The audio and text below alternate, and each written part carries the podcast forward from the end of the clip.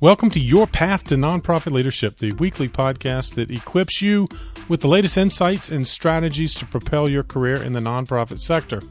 I'm your host, Patton McDowell, and excited to have you join me for another enlightening leadership conversation. Now, if you're new to the podcast, let me introduce myself. My path includes 20 years of nonprofit leadership, and now I'm a coach and consultant, a keynote speaker, author of the book also titled Your Path to Nonprofit Leadership and the creator of a virtual mastermind program designed to foster the growth of nonprofit leaders just like you all across the country. Now, whether you are a current or an aspiring nonprofit leader, my goal in every one of these episodes is to give you content you can use to succeed on your path to the charitable sector. Now, speaking of content that I think is going to help you, especially if you're a nonprofit leader grappling with limited resources that require your very careful management to assure you can maximize your organization's impact, then this is the episode for you. I had the privilege of speaking with Michael Schneider, who founded a unique and fascinating organization called Pilots to the Rescue. That's a small nonprofit that's achieved remarkable national success in its mission to transport animals at risk so they can get the help and the home they deserve.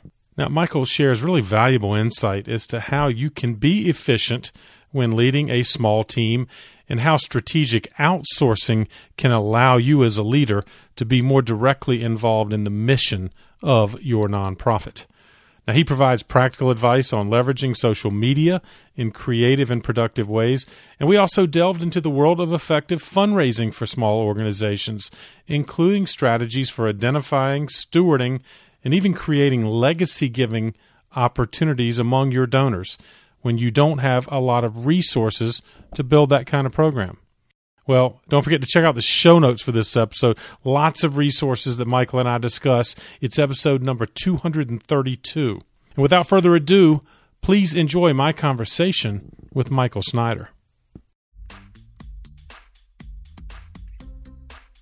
Michael, thank you for joining me on the path. Uh, my pleasure. Thanks for having me, Penn. Uh, Mike, I'm excited about this conversation. You have a wonderful organization in Pilots to the Rescue. And like many of our listeners, you've taken an idea, a need, and you've really created a mission impact that I know that um, our listeners will benefit from. Of course, you've also learned lessons. You and I had conversations prior to recording this episode, and you know the the challenges as well as opportunities. Maybe let's start with that. When you started Pilots to the Rescue, were there any surprises or particular challenges that hit you right off the bat? Absolutely, Pat. And there were so many challenges that hit me right off the bat uh, when I was starting Pilots to Rescue. Um, one of the biggest was the amount of money that I needed to raise in such a short period of time just to get the idea off the ground. Um, but in doing that fundraising and sharing why I wanted to start Pilots to Rescue, I was also surprised by how many people, uh, you know, admired the idea, admired my motivation, how much gratitude came with the donations, and all the accolades uh, that I received through the process. I mean, this really kept me going, and it was it was a little foreign to me being a serial entrepreneur and starting businesses. When you go out there and you sell something, sometimes you feel like you're you know you're you're begging a little bit right, and then right. and then when you actually have the sale the the, the type of fulfillment you get from it is is, is very short lived and right. you you never really feel satiated and the the big difference with raising money for the charity and a surprise to me is how I had it left a lasting impression on me, and uh, you know it was a, a, great cycle to go through. And I, it was so much motivation and inspiration to keep me going and, and reach my goal. Uh, and I raised over ten thousand dollars within 48 hours. My um, goodness. Um, yeah. So that that was great. Yeah, wonderful start, and we're going to unpack that. In fact, I want to unpack multiple things you just said. Um, this feeling, and I think many of our listeners can relate. You know, there's a mission impact that's beyond the transactional sometimes of maybe for-profit business work. But before we unpack that talk about what is pilots to the rescue and when did you start it?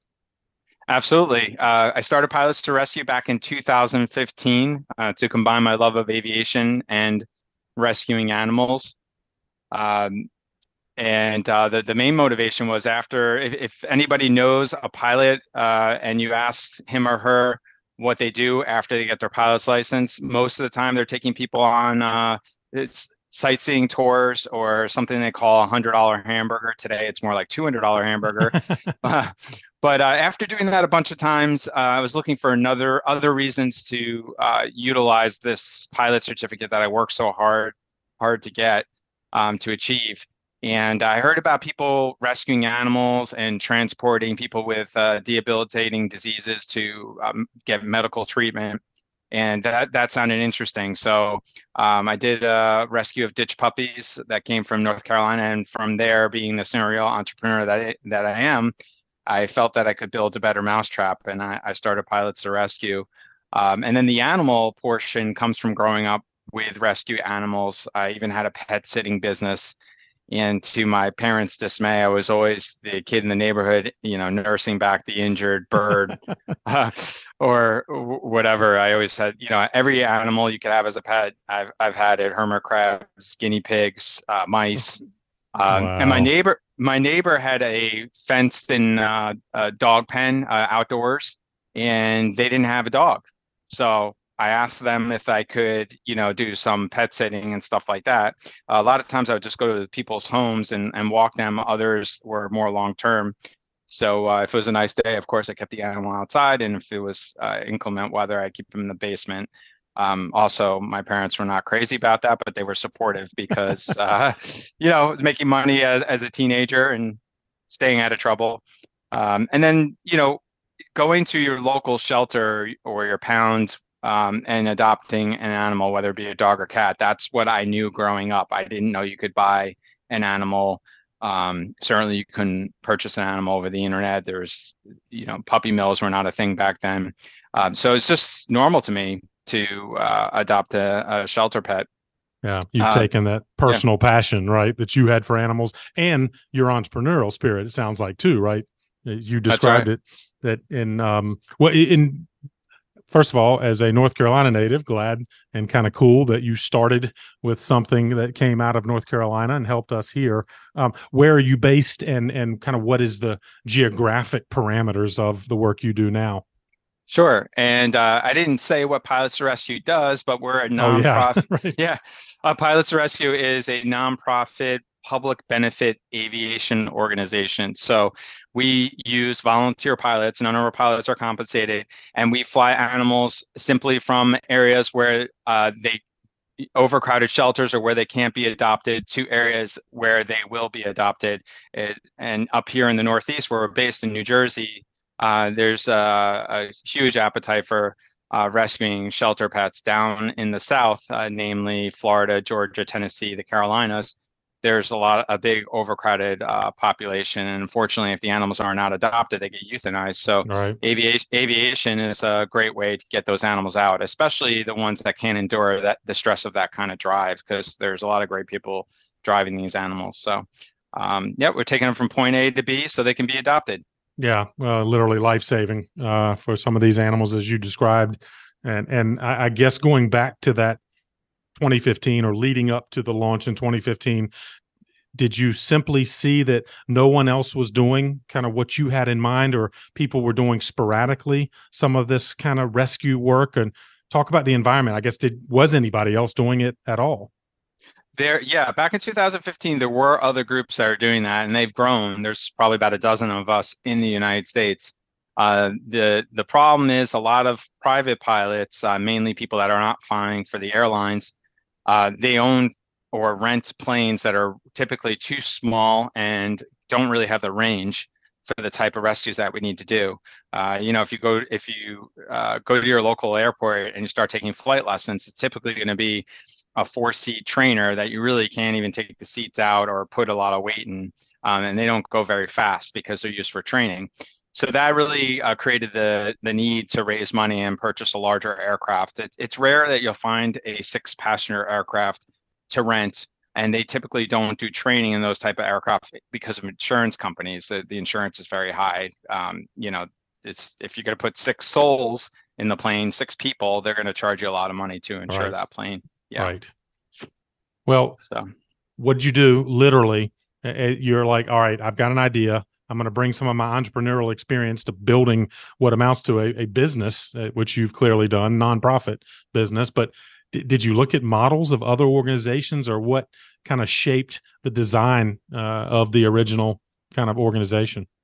I, I did look at other models of these organizations, and there's really two. Uh, there's one that are transport boards, and that's the biggest one today, uh, Pilots N Paws. Um, they have a transport board uh, and volunteers pick up the trips that they want. It's largely like a weekend warrior type thing because right. again, people are you know it's expensive to fly and they just want you know they only have room for a few animals and they're flying an hour or two and it's still very helpful but it's all it's a huge undertaking because you have to uh, piece together multiple pilots or drivers or whatnot. Um, and then the other model is organizations that own and operate their aircraft, uh, and you have more flexibility. Um, that's a huge undertaking on, unto itself, uh, which we can get into later about how difficult it is to keep these planes in the sky. Um, and yeah, and I've gone back and forth with these models. I've had several versions of transport boards. Um, I, I, can't say that they've been very successful. Um, I mean, long term, I see us more as a hybrid where we own and operate some aircraft, but we're also leveraging uh, volunteer pilots across the country. Uh, it's the only way you're going to really connect the dots. Having a fleet of aircraft across the country is not a, a viable way to, to do this. Right. That so, makes sense. Yeah. And, and well, you talk about your entrepreneurial experience prior to starting Pilots to the Rescue, and and how did that influence the design of the organization you're now leading? Absolutely. So, uh, like so many stories you probably hear about COVID, we are a, a COVID success story because Pilots to Rescue was always just a, a, a, passion project of mine. I never took any compensation. I always did it out of the goodness of my heart because I love flying and animals. I had another business, uh, successful business in um, corporate events, B2B events specifically in hospitality interior design. So if you think about COVID, uh, hospitality and travel were one of the worst hit sectors. So during COVID, I was doing these things parallel, and uh, I noticed the charity started to take off because if you think about uh, everybody wanted a furry friend at home. People were spending right. so much time at home, so they cleared out the shelters. And on top of that, doing state-to-state transport was very difficult um, because even New York, for a short period of time, you weren't allowed to travel across state lines and stay overnight for 24 hours. I don't know how much they were enforcing that, wow. but uh, it, people were scared to drive the animals. Whereas in a plane, you could turn around in 24 hours and it was no big deal. They had, you know, that whole 24 hour rule. Right. So um, the uh, B2B events company during COVID just bottomed out and I tried to keep it alive as long as I could. And Pilots to Rescue just took off. The donations skyrocketed. And also the government um, they uh, they didn't limit the uh, uh, if you itemized your uh, tax return, there were no limitations in terms of uh, making charitable uh, donations and taking a tax deduction. So that that worked really that well helped. for yep. yeah, it did. It did. Um, so yeah, I just jumped ship. I just pivoted. That was a key word during COVID. We've heard that a few times. Yeah. Yes. Yeah. So silver linings, pivoted, COVID success stories, but you know, as cliche as that is, we're certainly one of them. And uh, as heart wrenching as it was to let go of that very profitable event business that I have been in for over a decade, um, it, you know, it was probably the one of the best choices I ever made. Right thing to do. And so, how long did it take you? I, I guess going back through the timeline to like, all right, I'm on to something, and this is not just going to be a passion or side project. How long do you think that took? Uh, I would say that it was probably about six months. I mean, I did I did have some partners and investors uh, uh, regarding that um, event planning business, and I felt obligated to see it through. But uh, we we had been rescheduling an event on a cruise ship for years. If you can imagine, we had 150 people scheduled to go out of uh, Fort Lauderdale to um, I think it was Cozumel. Wow. Uh, yeah, in March of 2020, and it was the last. It was the last cruise ship to go in international waters, but we had to cancel the event. As you, I mean, we couldn't yeah, put our had to right. Yeah, so um, we were trying to reschedule that event for years, and we did one on a cruise ship. And I I knew before even we going into that event that this was this was the end for me.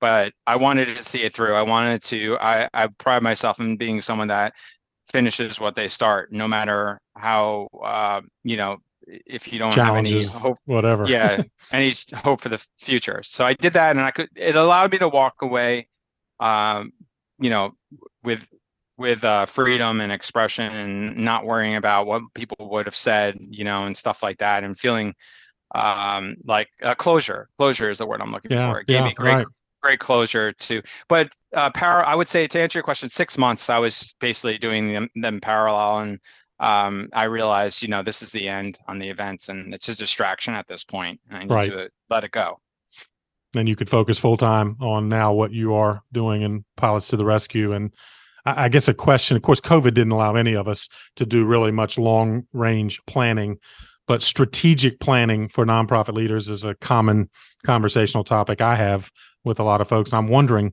um, have you kind of envisioned, or are you able to envision kind of a long range plan for pilots to the rescue, or is it still kind of like, all right, you, you're taking it, you know, six months, 12 months, 18 months? How, how do you approach strategic planning for the organization?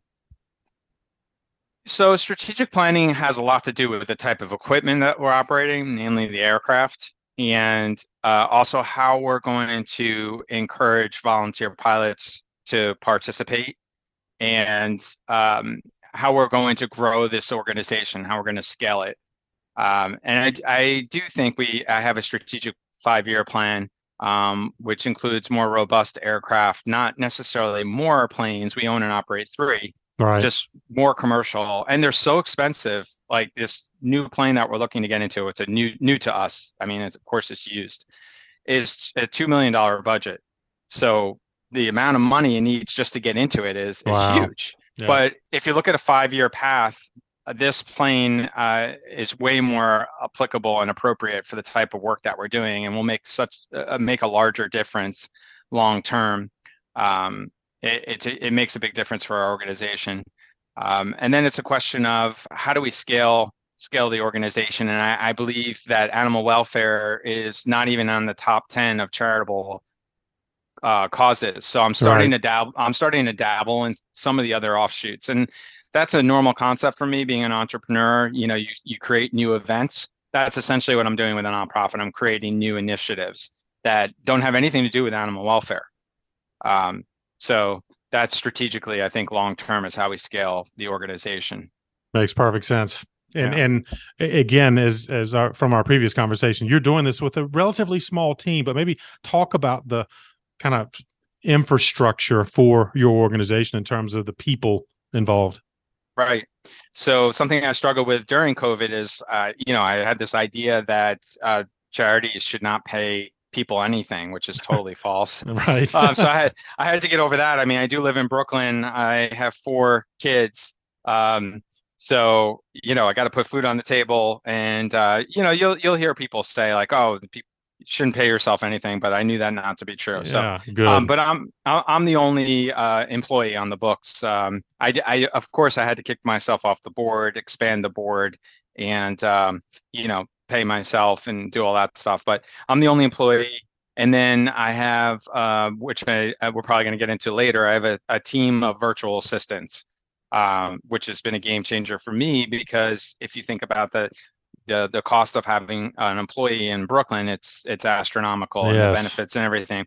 Um, and then I have a social media marketing manager uh, who I pay like an employee, but I she's still an outside uh, you know, outside contractor, contractor. That's yeah. right.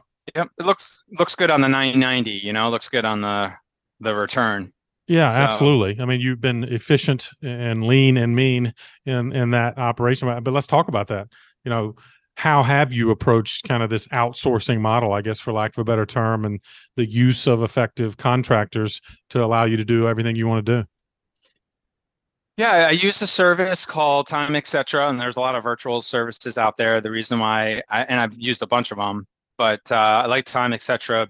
And I think they're based out of the UK um, because uh, the hours um, roll over. So it's not a user or lose it scenario. And they also have different virtual assistants based on what you need.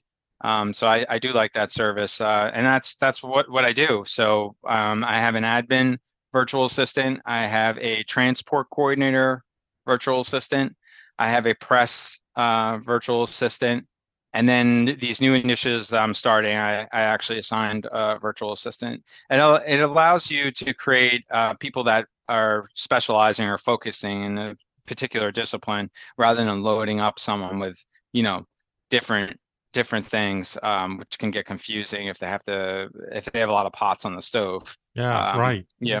Um, so i do that and uh, i also use outside contractors and consultants um, whether it's uh, you know our direct mail program or we have a sweep sweepstakes program. Um, we've used grant writers and consultants um, hired guns if you will. And yeah. although although these people may seem uh, extremely expensive, if you think about the value of the proposition, it's well worth the the spend, and you have their attention for the time and the retainer, um, and they have the experience. That's really what you're buying. It's yeah, not so exactly. much their their time; you're buying their experience. They've been there, they've done that, and we all know that making mistakes and struggling and trying to do things on your own uh, will cost you more in the long run. So, oh, well put. And, and yeah, and again, the cost to retain them as employees would be significantly higher, right? In terms of you're getting expertise in a contract basis that is the equivalent of full time uh, expertise, but frankly, less expensive. And it strikes me too, Michael, that uh, the advantage you have of that kind of outsourced model is you're not limited to the geography there in Brooklyn, right? Or if I'm a nonprofit leader listening in a rural community, again, what you're doing, I'm assuming all of this is is virtually managed. Is that right? That's right. Yeah, and the, the a huge advantage of using uh, outsourcing this type type of work is you get to take advantage of uh, very reasonable uh, price workforce, and yep. people yep. that people in those rural communities don't have access to these type of exciting opportunities. Like uh, I have a woman in outside of Birmingham, Alabama, and uh, she says the type of work that she's doing is the talk of the town. Like wow. everybody's je- everybody's jealous of her. It's a coal it's a coal mining town. Yeah, yeah. You know, but she she can bring her talent, and I'm assuming a similar passion for animals to the work you're doing, right? That's right. Exactly. Uh, Michael, from a management perspective, do you bring all of your kind of outsourced resources together in some team dynamic, or is it largely kind of you're working with each one of them in their area of specialty? What what's the management kind of realities of of what you do? I think it's both. Uh, when it's when it's appropriate, we bring together people on a team, and uh, then I'm working uh, with them in, individually. But uh, I give a lot of I give a lot of independence. Uh, you know, I, I make people accountable for the work. They keep yeah. track of it.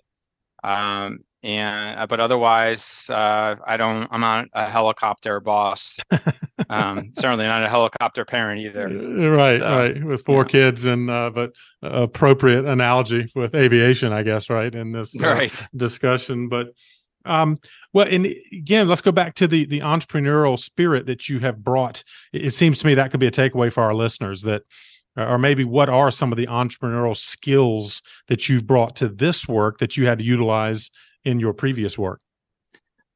I think uh, too often people that run charities, especially in animal welfare, they lose sight of all the facets of of a charity, which is pretty much a business. You're just a little bit under the microscope of the public. You know, yeah. everything's public. Right. But otherwise, it's a business like anything. So instead of uh, a, a, lot of I've seen it happen before, and it, and it's heart wrenching. But uh, some of these uh, animal rescue people really wear their heart on their sleeve, and they have holes in their pocket. Literally, they'll spend like fifty thousand dollars to save one animal. Yeah. When we all know that's probably the animal, unfortunately, that you should euthanize and put that fifty thousand dollars to work on more viable animals. And a lot of the time, the transport we're doing are the most viable cases. Um, so, but they also lose sight uh, of marketing. They lose sight of fundraising. They're too busy focusing on saving as many animals that they can at all costs, and I don't think that's the right uh, approach. Yeah. So, yeah. Um, you know, and I've noted, you know, when COVID came and it, it hurt my events business, I did whatever I could to keep the ship afloat uh, even though you know it was all down to a one person business me and i was running yeah. virtual basically running virtual meetings so um, but in, in, the charitable work it's and as far as entrepreneurial you have to think of you I think my it was my grandfather always told me, and I, I don't think he coined the phrase, but you have to sell the sizzle, not the steak. Right. You know. Right. So it's it's really important to market your your business and or charity for that matter, and get people people's attention. You have to bring as much attention to the cause that you can, even that even if that means uh, doing things like hiring a social media manager, you know, um, and putting a lot of investment into it. I was not sure of that to be honest, that that would pay off, but it really did. I mean, I, I think we can attribute some of our huge press to that, like the Today Show or CBS or this recent Sleep Number commercial that we did to our social media. So um, I think the risk taking ability that I have with being an entrepreneur as well, uh, people in the charitable world maybe are a little bit more conservative and they're right. not willing to take risks. I mean, I've had plenty of failures. We've all heard that before, how important it is to fail. to learn from it, maybe, right? That's right. Yeah. So I'm not afraid to start these new initiatives and uh, put hard work in and see where it, where it goes. And some things you just have to, you know, cut your losses. Yeah, well uh, put. So, well, and I'm I'm glad you point out that I mean, nonprofit is a tax code, but it, it's still uh, the businesses you and all of our nonprofit leaders listening. They still have to make a profit, right? You're not going to have mission if you don't have the money to support it. And it sounds like you've even if it is tough programmatic decisions in terms of animals to save. Obviously, no animals are going to get saved by your organization if you go out of business, right? So you've got to make strategic business decisions as you have done.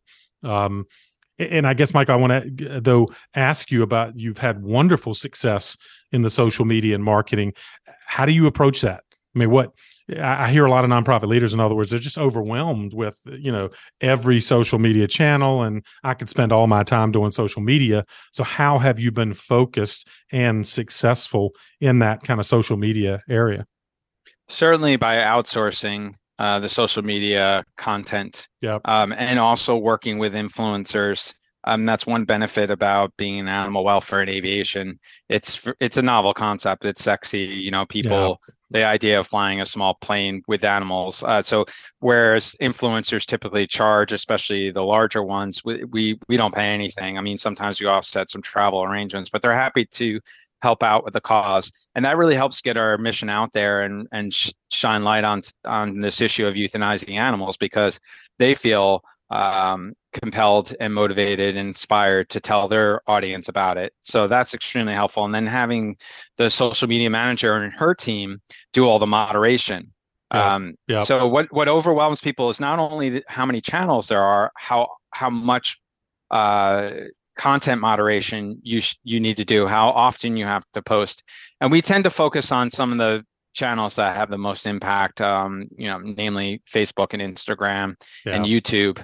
Uh, channels like TikTok, you really it's a whole different beast. You you need to post so much. It's yeah. generally a younger subset. So we have a TikTok channel, but we don't put a lot of uh, investment in it. And that, if I would give anybody advice with social media, pick one or two channels to focus on.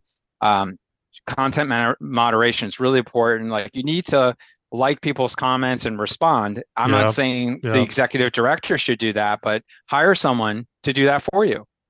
Yeah, well put. And well, and I guess a takeaway for a listener too is it do you you've identified influencers who were in your kind of social media orbit and then you were proactive in kind of connecting with them further is that something i guess any nonprofit leader could do Yes. Uh, so we've worked with a lot of uh, general aviation influencers, general aviation versus commercial, for example, right. and a lot of a lot of them are women. So uh, that's another thing I didn't realize when I started doing this. We actually promote female aviators, which is a huge need. I mean, nice. there are yeah, mo- most of the aviators are men, um, so we end up doing that. Uh, but yeah, anybody look look at the your cause and what people are passionate about. Go after those influencers because they they probably want to help you. Um, animal welfare influencers are a little harder because they they are getting a lot of paid gigs. Uh, female female yeah. influencers are not, uh, other than flying.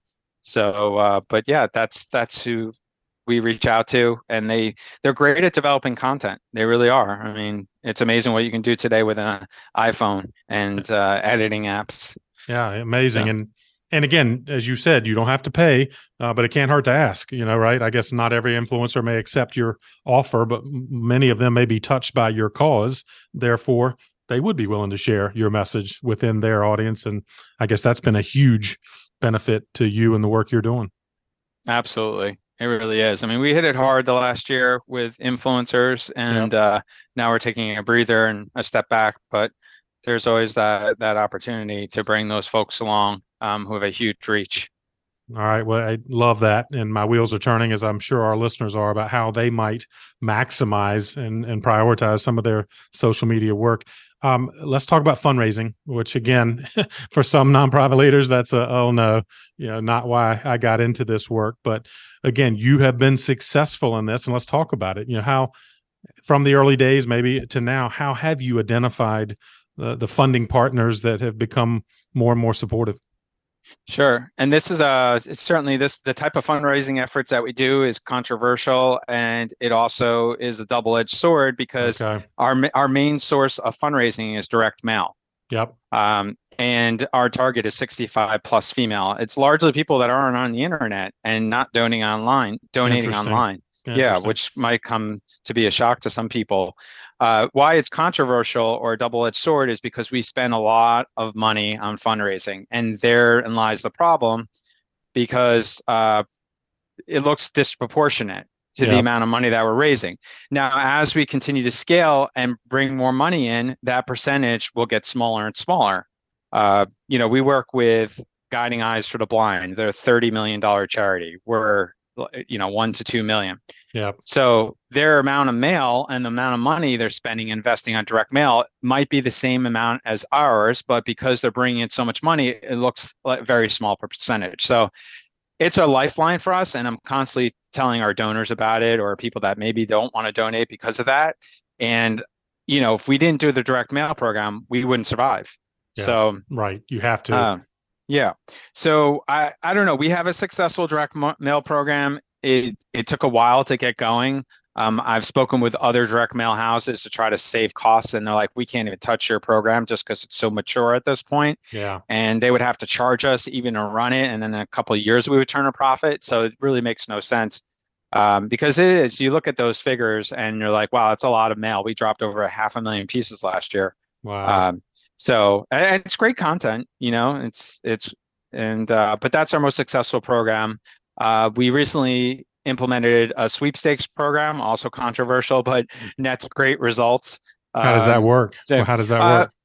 I mean, if you've ever received a publisher clearinghouse in the mail, yeah, it's yeah. it's very similar. You know, uh, so you, you you get something that kind of looks like a check, and you enter you enter a drawing. Uh, donating is optional, but it does benefit our cause, and it's it shows right on there. Builds um, awareness. Yeah, builds awareness. People donate, and there is a purse. There is you will win. People do win money, and it's better odds in the lottery. So, you know, um, people may not like the tactics, but sure. it raises money. You know, there's other things that are you know common things done with charitable charitable organizations and soliciting money, whether it's gifts or uh, buying or renting names. I mean, these are common practices that everybody uh, participates in, and they do net net money. Otherwise, you wouldn't do them. Um, so I would say, uh, you know, online fundraising and social media and all that. It's not about the return on investment financially. It's more about getting press and media Awareness. and attention. Yeah. yeah, because that's about ten percent of our fundraising. The online stuff. Uh, it's it's negligible. Yeah, but um, well, and do you do you imagine though that it, that while now you are doing the volume efforts like direct mail to build your database do you see ultimately that now you'll get to know some donors on a more personal level and maybe major gift philanthropy will be part of it as opposed to you know direct mail response type activity yeah. or where do you see it going yeah, and I know that's a big uh, talk in the nonprofit world. How a lot of uh, charities are going after big donors rather than the small ones. Right. Um, so, uh, and of course, those have been game changers for us. So, um, we've we a couple years ago we received a sizable donation and this year we got the largest donation ever and those were both from individuals wow um, so to but to answer your question donor stewardship and building relationship is something that is very high priority for myself personally yep. um, i i write cards, handwritten thank yous. I pick up the phone and speak to donors when nice. they give me their contact information. And that's also something I, a complaint I hear in the field a lot with other, uh, you know, reading Philanthropy Today or whatnot is um, donors feel disconnected from the organizations that they give to. And it's yes. a big problem. So yes. I, I always tell donors when I speak to them when they, when they're so pleasantly surprised that I get on the phone. I, I tell them I hope we never get that big that I can't have these types of conversations.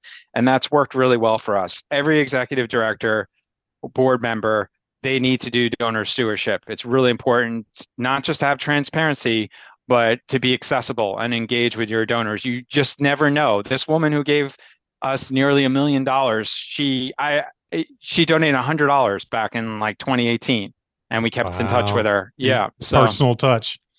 Yeah, and you may, and they don't always make it known. So people have extreme wealth uh, and the ability to give. They they want to be anon. Many of them want to be anonymous. You know. Um, so right, the millionaire that, next door kind of yes, thing. indeed, and and that's so well put. And, and I, to your credit, because I think you're right. Some of the criticism of direct mail programs would be the, you know, there's not a personal touch. But it seems to me you're combining you know the volume of getting your message out through direct mail but you're also making sure there is a personal touch. You and do, do some of your board members get involved in that relationship kind of building as well? They do. Some of our board members are are donors themselves uh, right, or people right. reached out to me. Um, so and i'm always putting my pictures and my phone number on all the letters on the direct mail. I, nice. I tell the, i tell them i i love to speak with donors and they call me up um, and others I've never spoken to, but they give in a big way. Um, and we also have a digital newsletter that we print out, and we have a, a fulfillment house, a different uh, mail house, send it out. So because the the solicitation letters tend to ask them for money a lot, uh, so I I saw the need to tell to show people how we're using their money. Yes, and that's really important. Uh, I think if you show people how you're using the money, they're less concerned with how you're raising the money. Um, Agreed. Yeah. And so and every touch point then is not just another kind of solicitation, right? When you're providing information and follow up, um, which yeah. I think is again a, a, wonderful practice that you have uh, succeeded. Um, Michael, lots of wonderful takeaways uh, from your origin stories, how you managed through a COVID crisis and use your entrepreneurial skills and everything else. I, I wonder again if someone's listening now, maybe in or thinking about nonprofit leadership, any final advice that you might offer? Final advice I would offer to nonprofit leaders is make sure you've kind of done every position with within your organization. Uh, I think there was a reality show about this. I can't remember where the boss was right. something boss, undercover boss or something like undercover that. Undercover right? boss, yes, so important. And I'm very impressed with CEOs that do that. I read about uh, airline CEO recently did that. He was a, a, a flight attendant for a day. Oh, wow. um, I think it was I think it was Lufthansa if I'm not mistaken. But it's so eye opening. Um, and being a pilot and doing a lot of rescues myself, less so now as we grow, but um, it, it really enables you to see the different perspectives and how you can excel in all the facets of, of your your charity. Um, you, can't be afraid to roll up your sleeves and get out there and, and do the good work um, on the on the front lines. Uh, it can't all be done inside an office, and um, you know engage with your donors as much as you can. Uh, certainly, really important, and don't be afraid to fail and try new things. Um, and uh, put sufficient time into fundraising and marketing um, because it's still a business. So. Indeed.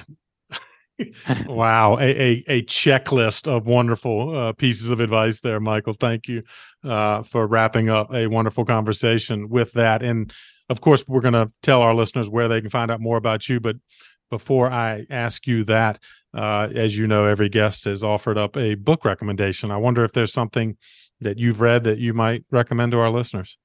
Yeah, absolutely. There's one I read recently uh, called Game Changers. Uh, it's by uh, if you've ever heard of Bulletproof Coffee, uh, Dave oh, yeah. Asprey. Yeah, Dave, yeah, he he's uh, the author, Dave Asprey, and uh, the tagline is "What leaders, innovators, and mavericks do to win at life." It's called Game Changers. And there's so many great books out there, but this one had it definitely has a lot of controversial topics within it, but I've yeah. tried some of the things, even if I didn't believe in it or think anything would happen.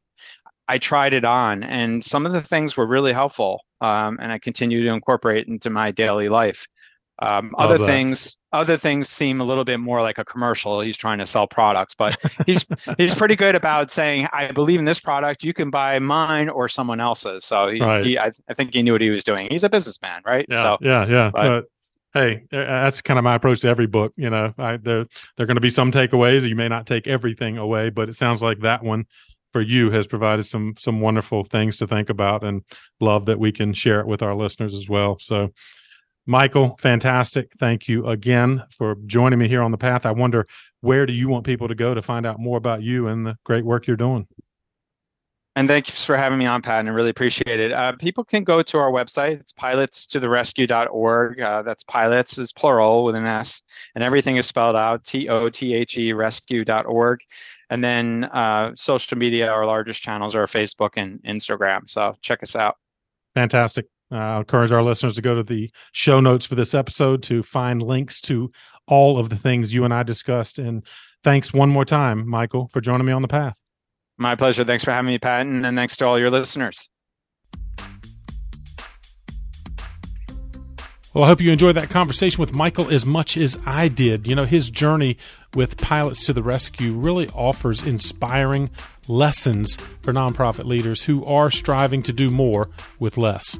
His passion for aviation and animal welfare, combined with smart strategies, really demonstrates the impact you can have even in a relatively small setting.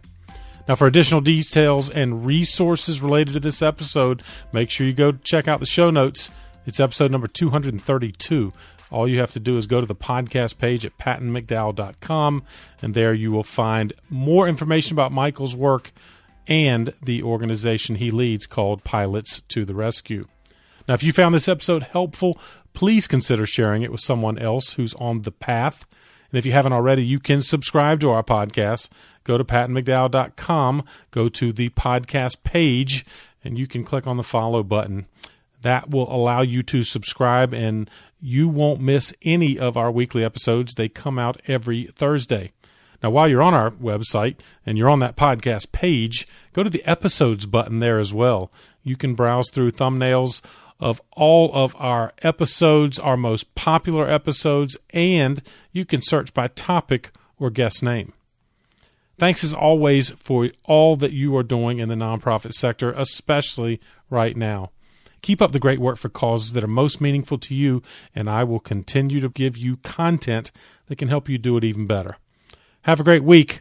I'll see you next time on The Path.